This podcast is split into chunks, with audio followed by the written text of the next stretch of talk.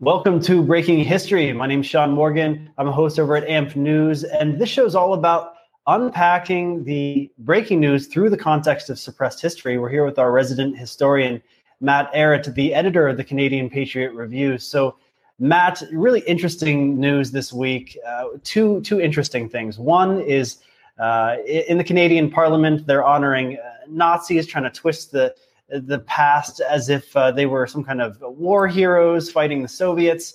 And uh, at the same time, Zelensky is honoring uh, Marina Abramovich, the uh, Satanist, as an ambassador to Ukraine for some kind of children's program. So uh, let's talk about this thing. Is this a new thing in Canada or has this been done before? Yeah, I guess first up, um, I gotta say, if anybody was a little bit confused about which side of history they should be on, that confusion should be completely eliminated at this point. the Satanists and the Nazis are really like doubling down in uh, in brotherly love and showcasing their true face. I mean, any any pretense of being um, on the side of angels has really gone out the window. So, as you pointed out, you yes, Zelensky just appointed Maria Abramovich uh, leading witch uh, Satanists, high priestess, guru of the deep state, um, and poor sacri- sacrificial freaks like Lady Gaga who see this woman as her personal guru, spirit cooker. She is now appointed ambassador for children's health in Ukraine. And then you have, at the same time, in the same breath, as you just pointed out, the entire Canadian Parliament brought together for an, a, a ceremony honoring a particular World War II veteran. And we all love World War II veterans, but not all World War II veterans are created equal. Because the, this particular scandal, I mean, I'm sure everybody knows about this, was uh, erupted when this Ukrainian fighter in World War II, uh, Yaroslav Hunka, was discovered to have been a uh, an SS Galicia division uh, Nazi that was honored by everybody when Zelensky came to Canada. And, you know, you have a picture of Zelensky and Chrystia Freeland and Trudeau all together, but the whole parliament is getting up in arms. Apparently, this guy came on the invitation of the Speaker of the House, who had to resign yesterday afternoon um, in uh, in embarrassment. And in the course of the speech, in the speech that that the Speaker of the House gave honoring this guy, who, by the way, this guy met with Justin Trudeau in his personal office. They had foreknown; they knew exactly who this guy was. Uh, in the speech uh, in Parliament, the Speaker actually said, "This man and fought against in World War II against the Russians." So they didn't even make an allusion to the idea that they, that he was fighting against the Nazis or fighting for freedom. It was fighting. He said it in the speech, fighting against the Russians which means if you're in World War II and you're fighting against the Russians, you know what side of the war you're on. so, all that to say, this has become a really healthy scandal because Trudeau has uh, been plastering this um, this branding that anybody opposing his policies, which is the Davos World Economic Forum depopulation policies, is a Nazi. Whether you're a trucker standing up for your freedom, um, whether you're uh, somebody who is vax hesitant, you are a Nazi. And he's thrown this stuff around wildly. But now that you're actually acting like a Nazi, destroying people's lives and freedoms for simply questioning the government or honoring Nazis directly, literal Nazis, all of a sudden, uh, now you're embarrassed. And Justin came out with this this speech or this very lame apology saying um, this is Putin propaganda. yeah, right. Any anything yeah. that embarrasses them is is uh, Putin propaganda. And uh, Bioclandestine shared this uh, great meme right here, where you know you just have this contradiction. Uh, like you pointed out, they, they're so anti-Nazi until it comes to the war in Ukraine, and then they're pro-Nazi. Uh, you know, but this could be a good thing. This kind of cognitive dissonance could make people wake up. You know, what do you think? Do you think that this this is an opportunity to, to wake people oh, yeah. up, or do you think we need something way bigger? Well, I mean, you know, the, the, the bad guys never let uh, never let a good crisis go to waste. I, I, don't think we should let a good scandal go to waste either. And I mean, I, I think that this is a uh, an opportunity to speak about things that were supposed to be unspeakable. And I think that the righteous indignation felt in the across the both Canada but also the world. I mean, the world is watching this complete, um, devastatingly embarrassing hubris that that um, I think that the the oligarchy managing the narratives has gotten a little bit too secure with the power of their propaganda.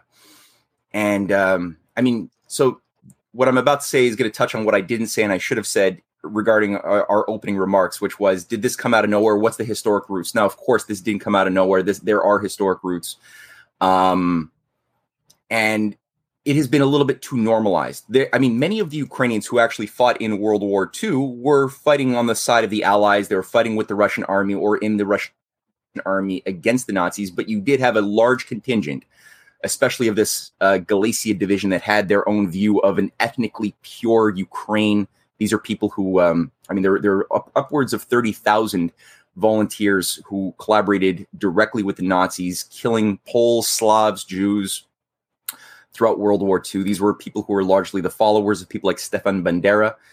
And a whole mythology was created for them, um, almost like a religion of a, uh, of a, of a back to nature and this idea that they they are the pure heirs of uh, of the uh, um, the, the they're the, they were the pure bloods, the pure Viking. It is the same blood. mythology uh, that the Nazis in Germany had, right? They, they were the yeah, Ubermenschen. Not different. Little variations on a theme. The Finnish, the the Finland uh, Nazi collaborators as well. Fin- Finland was also in a in a war with against Russia during World War II. Um, under um, uh, Mannerheim, Carl Gustav Mannerheim, who was the head of the army. Um, they also had their own Greater Finland ethnically pure ideology that they were the pure race and they, thus everybody was in agreement that that there was a blood and soil like religion that had endowed their particular ethnically pure people whatever that even means ethnically pure i mean it's you know you're dealing with thousands of years of, of intermarrying but whatever they all have their own religion but they're they're actually killing people that are of their their, their own race uh in yeah if you don't like there, out so. of my country that that God granted my people of my pure race, then we have to we are legitimately ordained with the right to kill you in any way possible, torture and kill, which is what happened to 90, 90 to 100,000 uh, Poles, Slavs, others. This is the reason why a lot of Ukrainians were okay since 2014, massacring upwards of 14,000 of their own fellow Ukrainians on the east of Ukraine when there was a constant civil war from 2014 to the Russian special military operation, the SMO. 14,000, uh, mostly civilians, were massacred. And the those who are carrying it out were the third, the second, third, and even fourth generation Nazis in Ukraine who had been groomed and cultivated by the CIA, by MI6.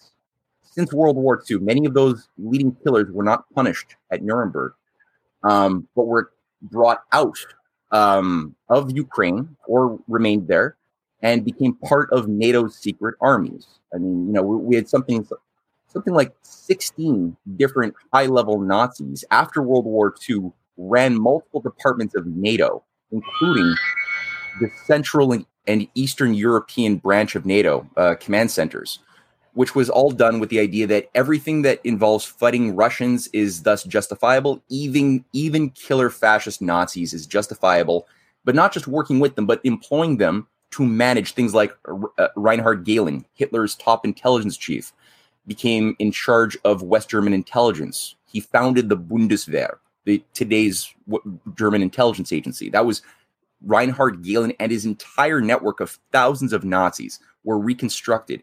Bandera, who was a, a leading killer and and today a celebrated hero of Ukraine. He's actually he was made a hero of Ukraine in 2004 after the first George Soros funded color revolution brought in a Western puppet regime, um, and they immediately made Bandera a, a, hero who has been remade a hero once more with the uh, the Maidan, the U.S. launched and organized Maidan of 2014. Now Bandera worked with he was brought into Germany. So was Mykola Lebed, both of whom were head leaders of the Organization of Ukrainian Nationalists. That was the the fascist art army in Ukraine working with the Nazis. They were both brought in to work with Reinhard Gehlen in Germany. And in the case of uh, Mykola Lebed, he was employed by the CIA. He died in the late 80s. and he was employed specifically to rewrite history for the Ukrainians, which became taught in all Ukrainian schools. It grew. It it it basically made World War II appear as though the real bad guys were the Russians and the Nazis weren't so bad. And um, and this is where today you have statues erected of Stefan Bandera and Mykola Lebed, streets named after them, celebrations as these uh, these creatures are begging, their followers are begging to get into NATO, which again is uh, was run by Nazis for much of. So, who really won World War II? If uh, if the Nazis and their their talent, so to speak, uh, rises to the ranks of leadership, and how about how about in Italy and, and Japan and different places? Did, were the fascists able to keep their seats of power? Yeah, unfortunately. Um, in the case of Italy, you had what was known as Operation Gladio, which was the uh, Italian branch of NATO's secret armies. Every country had their own uh, Nazi fascist run secret army operation through NATO's offices. Um, the most well known was Operation Gladio. It's the so- it means the sword in Italian. Now, after World War II, the first elections were in Italy were uh, taking place with the uh, Republican Socialists. So these were people who did the most to sacrifice and fight against fascism during, before, and during World War II. Um, they had a massive amount of appeal pop in, in terms of the population. They were go- they were about to sweep the elections and come out victorious in um, in the first official democratic election after Mussolini would, had been killed, and Mussolini was eliminated by Churchill's people because he he did know too much. Um, but that had to be subverted and undone. So there was a, a huge amount. The, the approach that was taken by J. Edgar Hoover in America was the same approach taken by the CIA, which was managing the the Italian political and especially intelligence apparatus after World War II. And here I'm referring to what's known as COINTELPRO. Um, COINTELPRO was something that came to light during the Church Committee hearings in the U.S. Congress in 1975, which was J. Edgar Hoover's operation to subvert um, any type of anti-imperial civil rights organization like Martin Luther King's organization or Malcolm X or anybody, um, subvert them with foreign uh, with FBI operatives in order to create internal strife, destroy them from within, assassinate the, their leaders like they did to Martin Luther King and and Fred Hampton as well, and then radicalize them. So take your F, your FBI operatives and promote terrorist activity that would then radicalize them and, and un- undermine any of the the sane moral leadership that might be there so that there's nothing coherent right? And that the population will then hate those anti-imperial agencies. So this was done with the red brigades in italy. So the 1960s the 70s especially were known as the years of lead terrorist activity which was run by these same cia operatives that collaborated closely with leading unreconstructed fascists that had a vision of a new world order that failed to be achieved in the 1940s, but they always were promised that there would be a new opportunity to get it. And in Japan, the same thing was done there too. And oh, and by the way, the, the Italian fascists and the, the mafia, the Sicilian, the Corsican mafia worked always very, very closely together. That's an important part.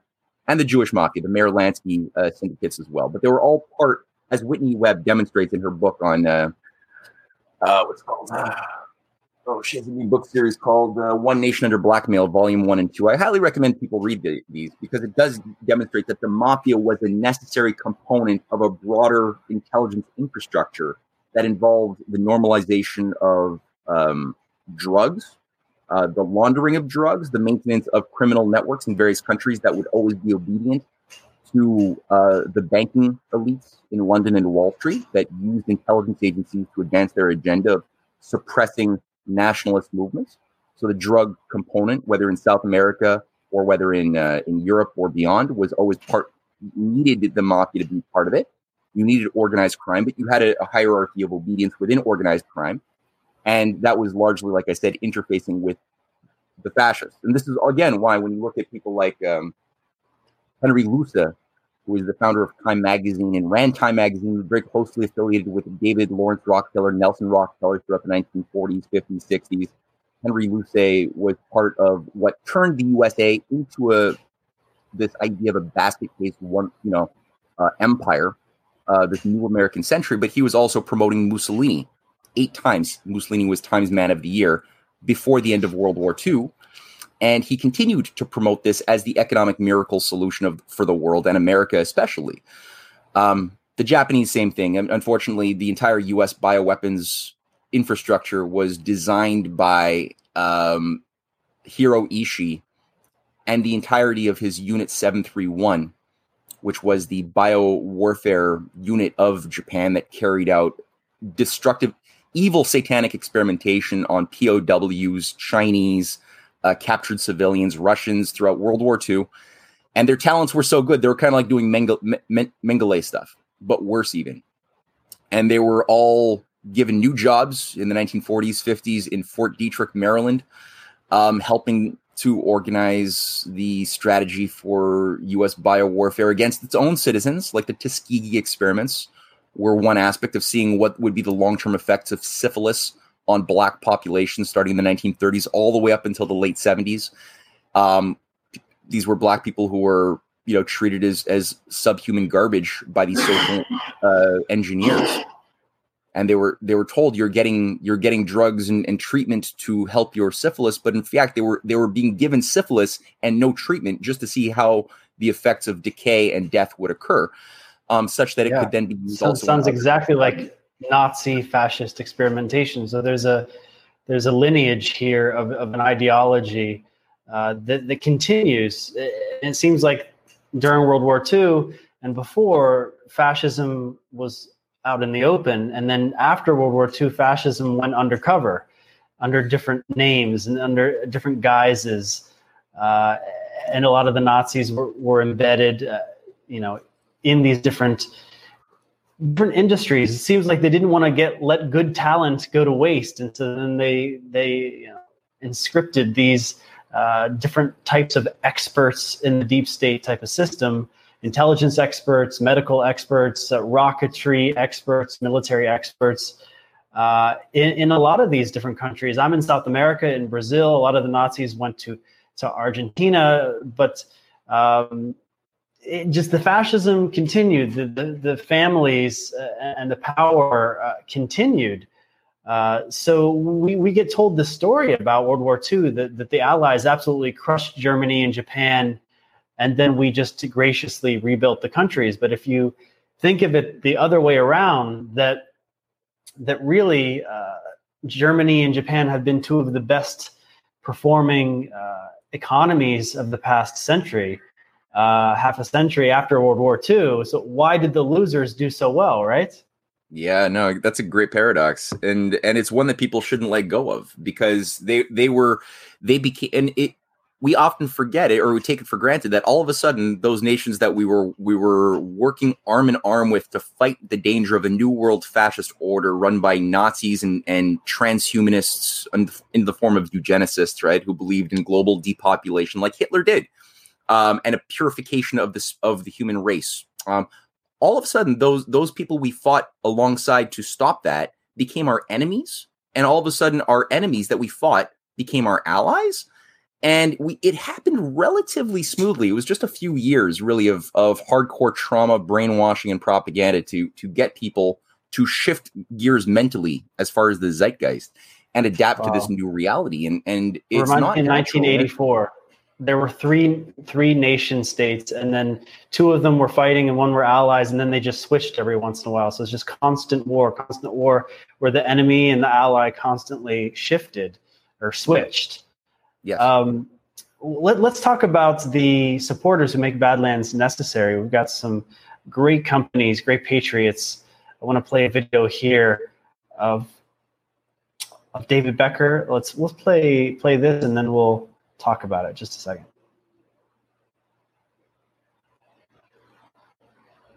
I can't hear the sound. Yeah, that's let me let me uh you have to use share sound too usually with these sharing videos there's usually an option that says share sound as well well let me just uh, read the script here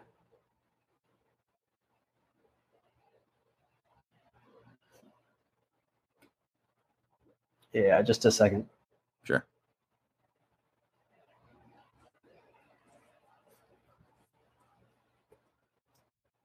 yeah, so Mid Atlantic Business Alliance, are you dreading the arrival of those annual insurance renewals and rate hikes this fall? The high cost of medical insurance is about to get even more daunting, but there's hope on the horizon. Call David Becker at Mid Atlantic Business Alliance at 609 577 8557 and let us know how you can make a real difference in your healthcare coverage.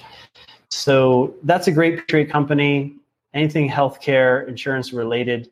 Uh, for your employees. If you're self employed, check that out. And also, we have another it's sponsor a fact. here. Mosquitoes transmit malaria, West Nile, and encephalitis.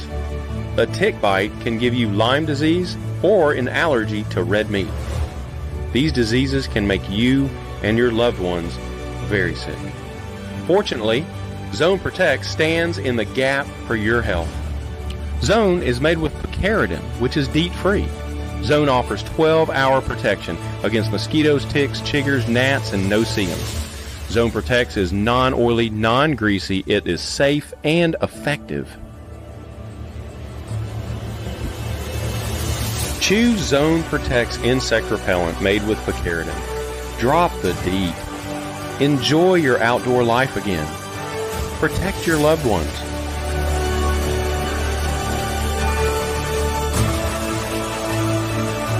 Zone Protects, protecting what matters most. You can buy Zone Protects online. Just use this QR code and save 10% using the promo code BADLANDS.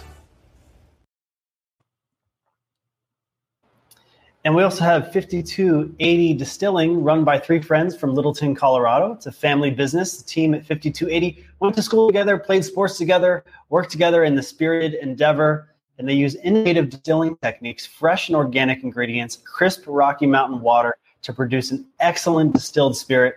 And Colorado water is a legit game changer, but it's not just the water. You can taste 5280's passion in every sip. So let's talk about some of these spirits. They're Cackler's whiskey blends, traditional bourbon, and 5280 mellows the spice by combining traditionally aged bourbon with accelerated aged rye bourbons for a refined taste. And this exceptionally smooth bourbon style whiskey hints of sweet honey and light smoke with a very mellow finish. And then there's the Hearthstone Irish whiskey. And in this one, 5280 combines new and old traditions, blending a three year old Irish whiskey with rye whiskeys, bringing forth a surprisingly sweet floral fragrance with hints of toasted oak and vanilla. These incredible products and many others can be shipped to 34 states. So check the website for availability and they're offering free shipping for purchases over $95. And that's a great deal considering that these glass bottles are heavy and the Biden supply chain crisis has sent shipping costs to the moon. So you can get 10% off if you order at 5280distilling.com using the promo code Badlands. And also, Benson Honey Farms is a favorite. Let's play that one.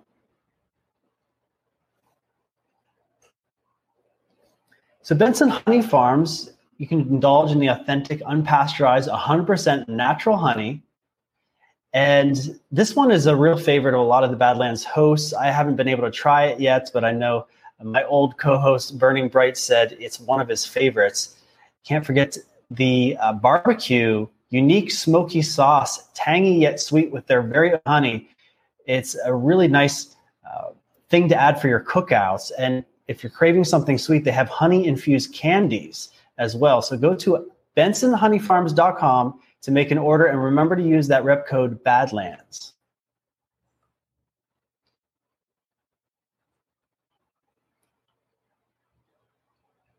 All right. So, you know, what about Maria Abramovic? Uh, what's her lineage in all of this? I mean, uh, I really got to thank Q and all of those researchers who who brought this to the kind of public consciousness to the point where when Microsoft tried to make her their spokesperson, you had thousands of negative comments and they had to to pull the whole campaign.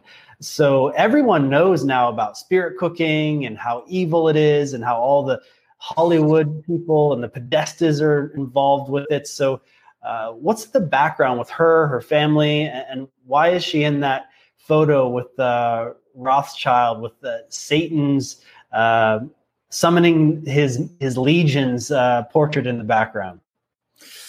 Well, um, I'm not an expert on all things Abramovich, and what you just said are some uh, some clear points uh, that for anybody who is still a little bit again confused about the nature of what is the what is really organizing what is the organizing principle of the transatlantic rules based international order that's it right there. Um, there is a long continuity of the occult inside of these um, power structures of empire. The nazis and we will keep it i guess themed on this the nazis themselves had their own uh, gnostic occult um, priesthood that organized the leading figures within the SS, Hermann Goering, um, Himmler, a, a, lot of these figures were devoted followers of what's known as the Thule Society. Um, this is a, a, a, secret society that had their own Templar mythos. Um, there was even like 12 knights at one of these crazy castles, and they would do all sorts of sacrificial rituals in order to reinvoke um, Baal, Baphomet, different variations on the same satanic theme back in before and during World War II. Um, this particular grouping grew out of, of, of, of, the Theosophists. So back in the 19th century, you had a grouping of occult um, leaders around this woman named Helena Blavatsky, but it wasn't just her who professed to receive messages from beings in Tibet. Right? Um, there's there's new variations of the same thing today with Scientology. You know, um, and L. Ron Hubbard, who came out of the same sorts of networks with Aleister Crowley back in the 1930s, 40s. L. Ron Hubbard and Crowley were, were performing, you know, Babylonian uh, sex magic in the desert to try to give birth to uh, to Satan. In fact, Crowley thought he was Satan, and they were all trying to give birth to Satan. Uh, it's kind of weird. L. Ron Hubbard thought the same thing, and the newer variations of it have usually looked a little bit. They involve some sci-fi UFO elements like we're you know there, there, there there's Hubbard who said he was getting these telepathic messages from uh, using his clairvoyance from other dimensions, um, and you've got people who perceive that they get messages from beings living on the rings of Saturn, like the nine. but they're all variations of the same the- theosophical occult seance crap that was big in the psychical research uh, bureau of british intelligence back in the 19th century. That was sort of one of the core you know Arthur Conan Doyle, Lord Balfour, who organized things like the uh, the Balfour Accords that gave rise to the state of Israel. That was Lord Balfour, ironically, a, a radical anti-Semite who hated the Jews, who uh, wanted to, who just devoted his life to giving them a homeland that that they would all find a pure race and a pure happiness within. No, that was always for geopolitical manipulation. But they were all off group um, devoted followers and, and members of the Bureau for Psychical Research, of which the Theosophists were one branch. In the 1910 period, um, there was a splitting up within the, the Theosophical groups. Um, one group uh, was founded by this guy Guido von List. He was, and he called it the Ariosophists, sophists, the Ariosophists. And Guido von List was at the heart of modern Nazism.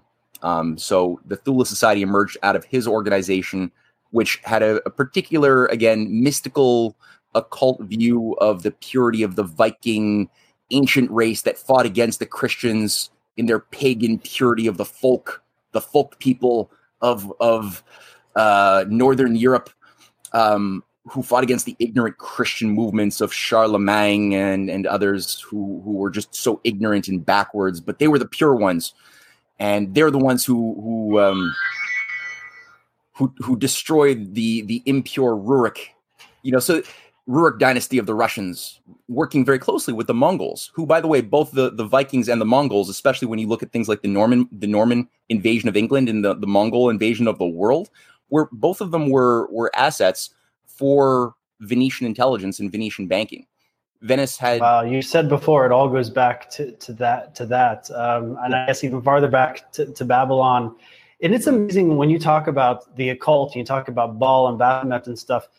If people just read the Old Testament, they're going to get a lot of context for, for this battle of, of good versus evil and, and some of the ideology, uh, yeah. sacrifice, and so forth that, that the Satanists have. Oh yeah, oh absolutely, yeah.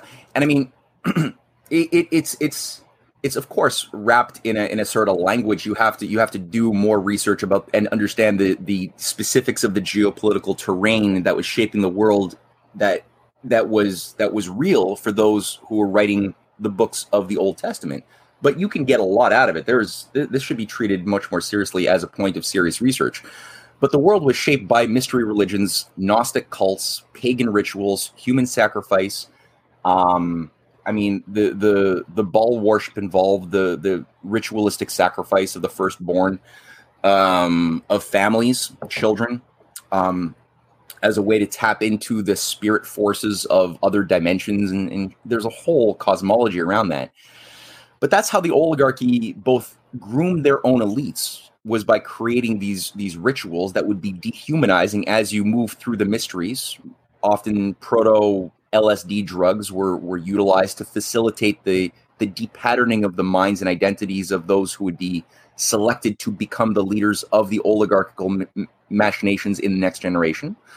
So how do you how do you do that? Well, drugs help. And there were things like um, LSD comes from plant blight, you know, um, like little little uh, uh, fungus that grows mold.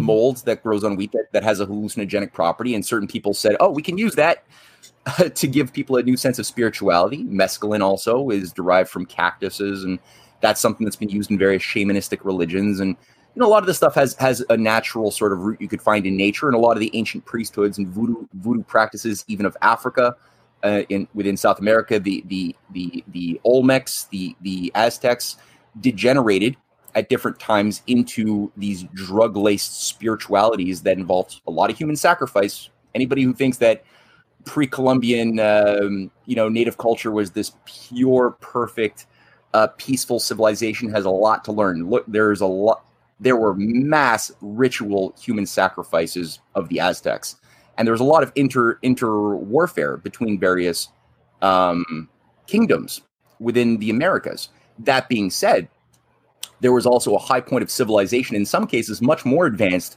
scientifically and culturally in the Americas, going back to the Olmecs than we had at the same period in time throughout Europe.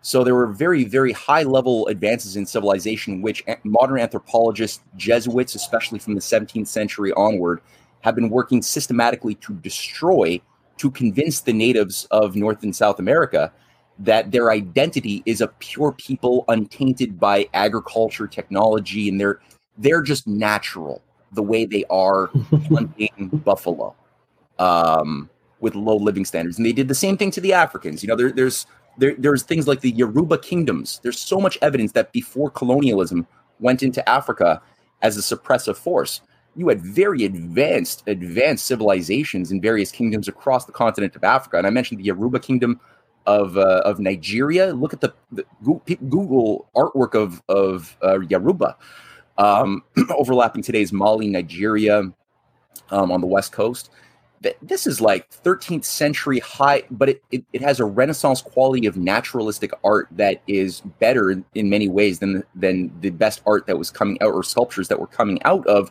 the European Renaissance of the 15th, 16th centuries. This what happened to that culture? We have the re- the relics of it, but imperialists went in and annihilated it, just like we did to Libya in 2011 when NATO uh, bombed the hell out of Libya to, to fight for freedom. Right? We we bombed them to freedom and the first thing we, we destroyed was one, their infrastructure. So we're, we're destroying the means by which civilians required to have access to clean water or electricity. That's what we bombed. And then we, we bombed the cultural centers, the museums. We did the same thing to Iraq when we bombed them in, in Desert Storm. And then it, we did it again in, in uh, the wake of 9 11. Why? Because it's easier to control people who have no living memory of their past that, that could give them dignity and, a, and an organizing right. principle. Destroy that you're good. And a sense of pride in their culture, that type of identi- identifying yourself as part of a high culture. Yeah. Uh, but instead, you, you would view yourself as a uh, sub, sub subservient to the new master uh, class that's ruling over you. Well, it's interesting, right? Because y- yes, and at the same time, that new master class can now craft new synthetic identities and new synthetic cultures for you that are useful for geopolitical purposes. So what they did, let's say for example, India, right? Now we just had in Canada, Canada is a host not just of a bunch of uh, un- unreconstructed Banderite Nazis um, from Ukraine who were all brought in, given safe sanctuary in British Canada after World War II. So a lot of them, you know, were groomed here and given protection. Chrystia Freeland, our deputy uh, prime minister and handler of Justin, her grandfather Mikhail Chomiak was uh, a leading Nazi who who ran the Nazi propaganda um, newspapers in Ukraine, helping to corral Jews and Poles and Slavs and murder them. Um, and he was given safe sanctuary here, working closely with with Bandera and Lebed. But you also have in, in India, right? We Canada is the host of one of the biggest uh, Sikh separatist organizations in the world. Well, who created this? The, the you know the, the Khalistanis. Now, the, the a, Khalistani leader um, of the separatist movement, who had their base of operations at the time in uh, in Vancouver, was murdered about a week and a half ago. Now, the Canadian government, or our, our patriotic intelligence agency, CSIS, released a classified report, leaked anonymous information that, in fact, the Indian government of Modi directly carried out the kill of this person um, in, in Canada. Now, this has justified a total breakdown of all Canada Indian relations. Right, we, we can't get a visa to travel to India anymore. Like we're blaming India with no evidence that they did that they just you know carried out a murder of a Canadian citizen. None of it's true. This, is again but where, where, why is what? What are the Khalistanis? These Sikh, and this is not all Sikhs. This is a small sub minority of Sikhs who are who are followers of this. Um, they want Punjab, the province of Punjab, to become its own separate, ethnically pure country, right? Expelled of all Muslims, of Hindus, and only have ethnically pure Sikhs. Where did this ideology for a separatist uh, Punjab that they say is called Khalistan come from? It came from British intelligence. It was a scholar at Oxford in the 1880s who innovated this idea. Actually, it was earlier in the 1850s, in the or yeah, in, in, the wake. Sorry, no, 18, 1860. In the wake of one of the biggest um, anti-British revolts that involved both Sikhs and Muslims and Hindus together, saying no more British exploitation. The British had been used, raping India as the crown jewel since the late 1780s and uh, they organized controlled famine, depopulation. It was a, a they, they took India from being the second most powerful economy in the world in the 1790s. They had the most advanced textiles, most advanced engineering uh, capabilities. It was India right behind China at that time, and they consciously destroyed it so that all India was allowed to do was produce opium that would then be fed to China, to subdue and, and, and China down, all under under British East India control. The, the the textile manufacturers had their hands cut off if they had skills at weaving. You, you, you had your hands cut off so that only the British could have the monopoly over textiles, right? And India would remain a raw materials exporter. And instead, India had their, their museums, their shrines, their historical memories destroyed by the, the invaders, the British.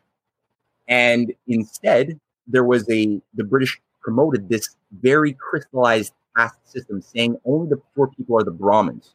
They, and the Brahmins became the enforcers of the British control over India. So that only needed to have 10,000 British troops in India managing like 400 million people because they had a local control system. Now, part of Khalistan, so Khalistan was the solution from these Oxford social engineers saying, okay, we can break up this this resistance movement by getting each of the groupings to have their own view of their own country. That's where Pakistan came out of when Lord Mount, Mountbatten in 1945-46, who was the, the, the viceroy of, of India, he's the, the person who, a, a rampant pedophile Satanist who uh, groomed Prince Prince Philip and Prince uh, now King Charles. That that Louis Mountbatten, who also brought in the UFO uh, PSYOP. That was also Louis Mountbatten who commissioned the first government-sponsored UFO research team, but that's a side note. In 1946, um, in 1946, he carved out. He said, "Okay, we're going to give you now local control India. We'll we'll leave after World War II, but we'll but give us one year." And in that year, they basically said, "Okay, we're going to carve out this region that's today's Pakistan, and all of the Muslims that are that are distributed across India, we're going to we're going to put them all there." Some some Muslims were were indoctrinated and believed that yeah, this is our ordained divine place to have our, our homeland for the Muslims, nobody else. And it became a bloodbath. Millions died in in axe murders and shit for cultivated by the British. They said the same thing for the Sikhs. They said, okay, we're gonna gr- have this divine land of, of, of Punjab, and we'll we'll make a, a, a an ethno nationalist identity for the Sikhs with their with their, their own deep history story going back hundreds or thousands of years, and uh, and that became the basis of a massive amount of terrorism. Um, thousands of people have been killed by uh, by this operation, and of course, and also drug money. So there were this operation of the the Khalistanis, which again emerged out of Oxford, an Oxford thinker.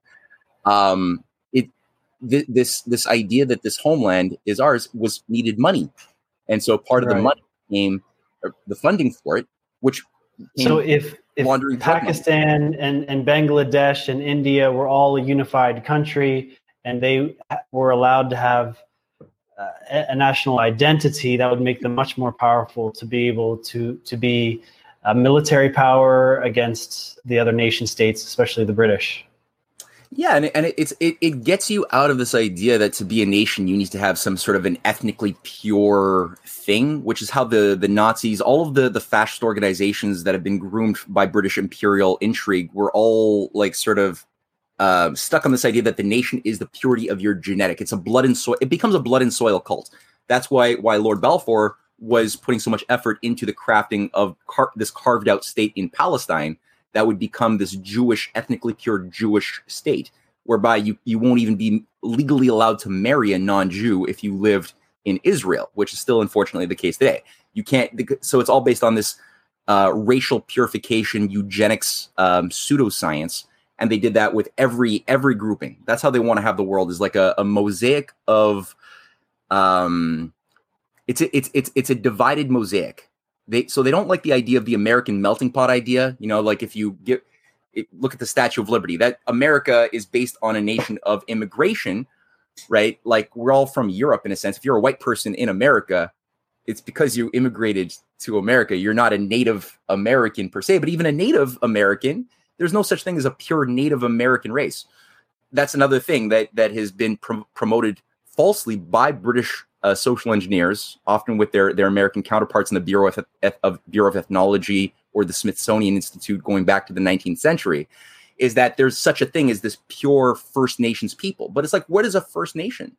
Um, you, these are people who came in from China in some case. Look at the, right. Inuits of the North. There, there, there's definitely Mongolian uh, concepts. If there, there's there's Olmecs, uh, black races that came in from Africa. There's people um, th- it's not like all of the blacks in North America came in through the slave trade. A lot of them were already there because the Olmecs, and you could go look at these ancient monuments from thousand BC of these these giant black, very clearly black African figures in South America um, that had you know incredibly advanced, intricate civilizations. So you had the, the whole world was was is is much different. Now the idea of a melting pot and I say this just quickly because if you go to a lot of the reservations in Canada, you have to be you have to prove that you're ethnically pure native by a factor of something like 80% and then you're allowed to live on the reservation. But if you're less than 80% like natural born native blood, then you're not allowed to live on the reservation. You're only allowed to live. It's weird. So they're they're doing this again, you see. Um, right. Under the, the guise of helping the the um, the poor the poor um, persecuted class of people. Yeah it's always it's always the, the british empire will always help the, the the a small group. They'll they'll build a victim identity in that small group that they wish to use in order for that small group to become weaponizable against a rival that the british ultimately really want to destroy. Not but they're they're happy to ultimately destroy that small group that they're using so they don't care about the uh, the victimized Taiwanese who have their own new Taiwanese identity, which is anti-Chinese that they've cultivated in the last 25 years. There's no such thing as a Taiwanese natural identity, which is distinct from mainland China, unless you're a native Taiwanese person who was there before Chiang Kai-shek left uh, mm-hmm. China in the 1940s. If, if, if then you might be a native person who actually could have some claim on that, but even there, you probably came from another uh, broader civilization and, and, built colonies, you know, hundreds or thousands of years ago. Um, so they, that's what they're doing now. But do you think that the the U.S. military industrial complex cares about the Taiwanese people's independence and democracy? Not at all. They're happy to use them the way they've used the Ukrainians as a battering ram in a war against Russia or China. But ultimately, they're more than happy if they're if they're wiped off the map in a in the crossfire of a nuclear nuclear exchange. They're perfectly happy with that. Same thing for the Japanese well, fascists. Well, now that you mentioned nuclear exchange, you, you sent me uh, an interesting quote. Uh, someone claiming that the Russians might use nuclear weapons again as if they used them in the past. That that was actually the United States who used them. So what is this type of language? Is this just one stupid person who made a faux pas, or is this like a rewriting of history to make the Soviets or the Russians the nuclear aggressors? Well, this is the thing, right? It's all the rewriting of history. And that person that I sent you who was giving the speech was Ursula von der Leyen, who's the president of the European Commission who gave a speech describing in a heartfelt way how moved she was from the G7 that she was participating in in Japan, in Hiroshima, uh, describing the horrors of, uh, of, of the murder of these innocent people by nuclear terror, nuclear bombs that struck and defeated Japan.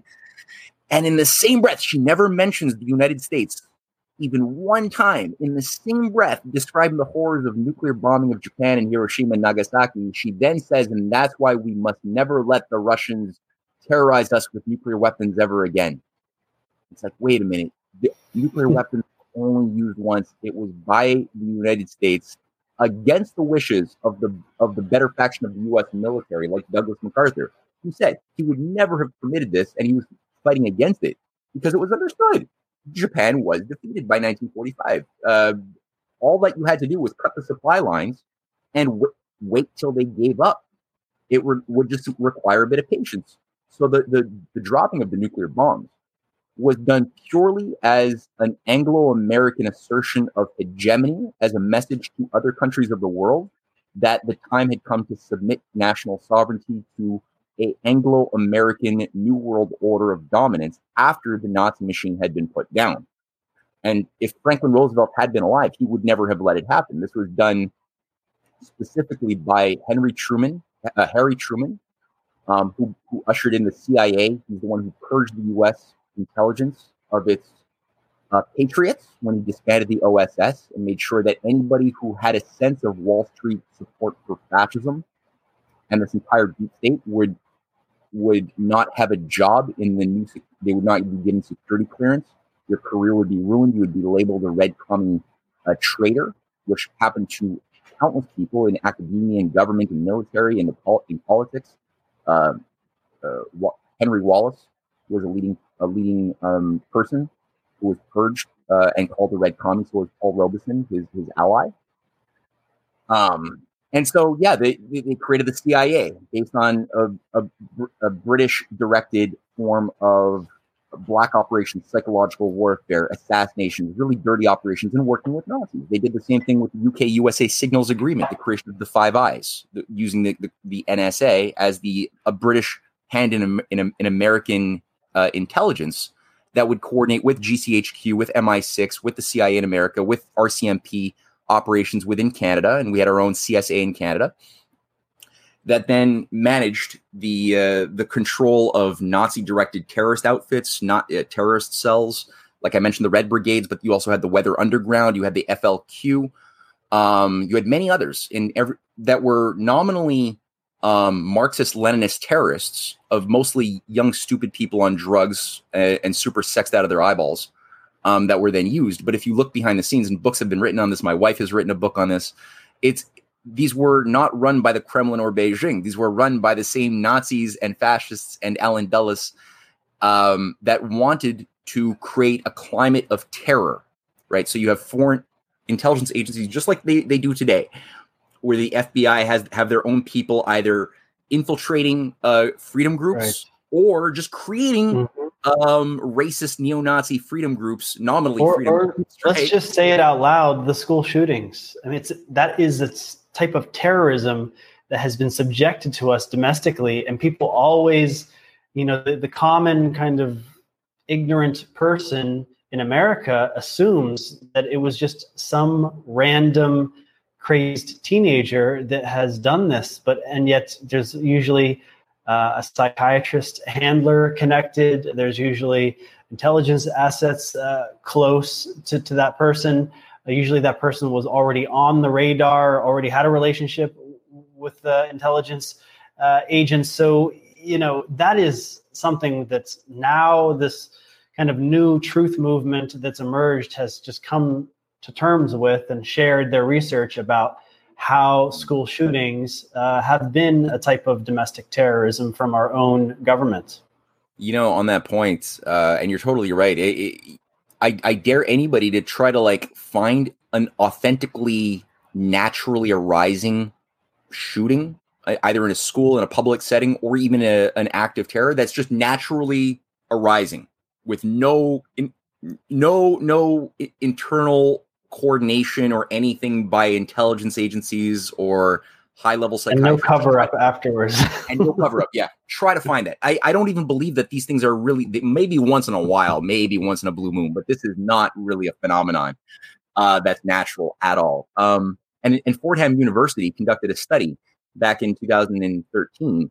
Very hard to find the original study. It's almost been wiped of the internet, uh, from the internet now. But um, in it, they evaluated every single case. I think something like 240 known cases of terrorist incidences that were intervened upon, stopped by the FBI only from 9 11 to the present. And they said not, they couldn't find a single case where there wasn't either one or more FBI informants within, uh, directly coordinating, providing blueprints, uh, plans, other things. Uh, all of these things were creations and it's the same reason, the same logic behind why these these terrorist agencies at the time they were they were today it's like Islamic terrorism. That was the new narrative after the Soviet Union melted down in 1992. They're like, well, we need some enemy to unite the people and, and manipulate them around because it, we used to have this very convenient thing called Russia and communism, but now we won, right? Communism was, was disintegrating. Uh, so now we need a new a new threat to and and before that we the had war on terror yeah, war on terror. That became the thing. But before that, it was it was it was commies and and, and Kremlin run uh, Manchurian candidates and and things like that. That was our big enemy. And the whole time, when you scratch any of the stories of the the Weather Underground bomb making operation, the terrorism in Quebec, the terrorism across Europe, you'll always find the hand not of the Kremlin or Beijing, but always of Anglo American intelligence. Always because um, they want to create a climate of fear so that we would, and they did that in South America too, right?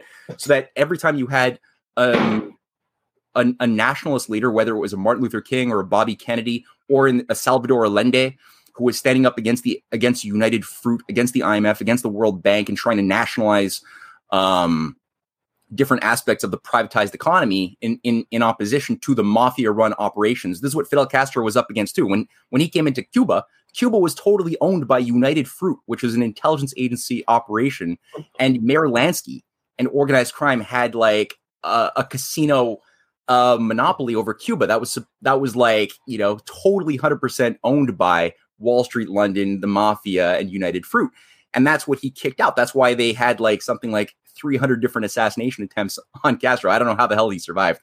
But they did the hmm. same thing to Allende when they killed Allende under Kissinger and they, they put in Pinochet. Pinochet was being advised by unreconstructed Nazis who were brought into Chile via the rat line after World War II.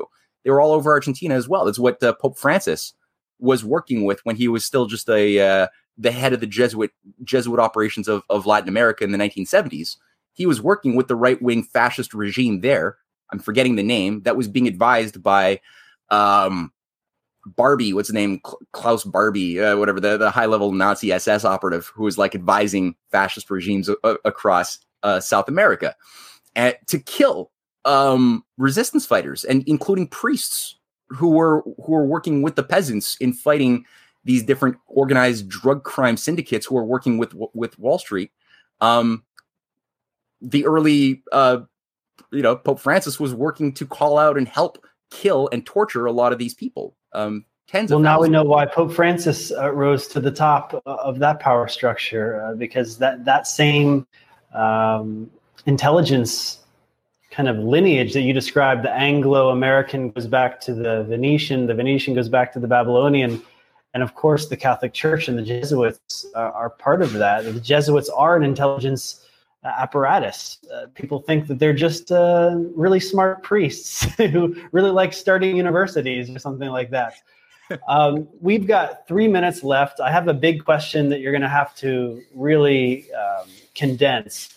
Mm. But we talked about nuclear war, and it seems like Russia's basically already won. We talked uh, last week on my show, Sean Morgan Report, about how um, the famous journalist um, who discovered, who researched the real uh, Nord Stream 2 terror attack is now saying his con- yeah, yeah, he's saying that basically uh, there is there's no more war in Ukraine that that the Ukrainian fighters will not do an offensive. There'll be a mutiny and we're just dumping money into a lost cause. So if that's the case uh, it seems like the deep state NATO the only thing they have left is a first strike against uh, Russia.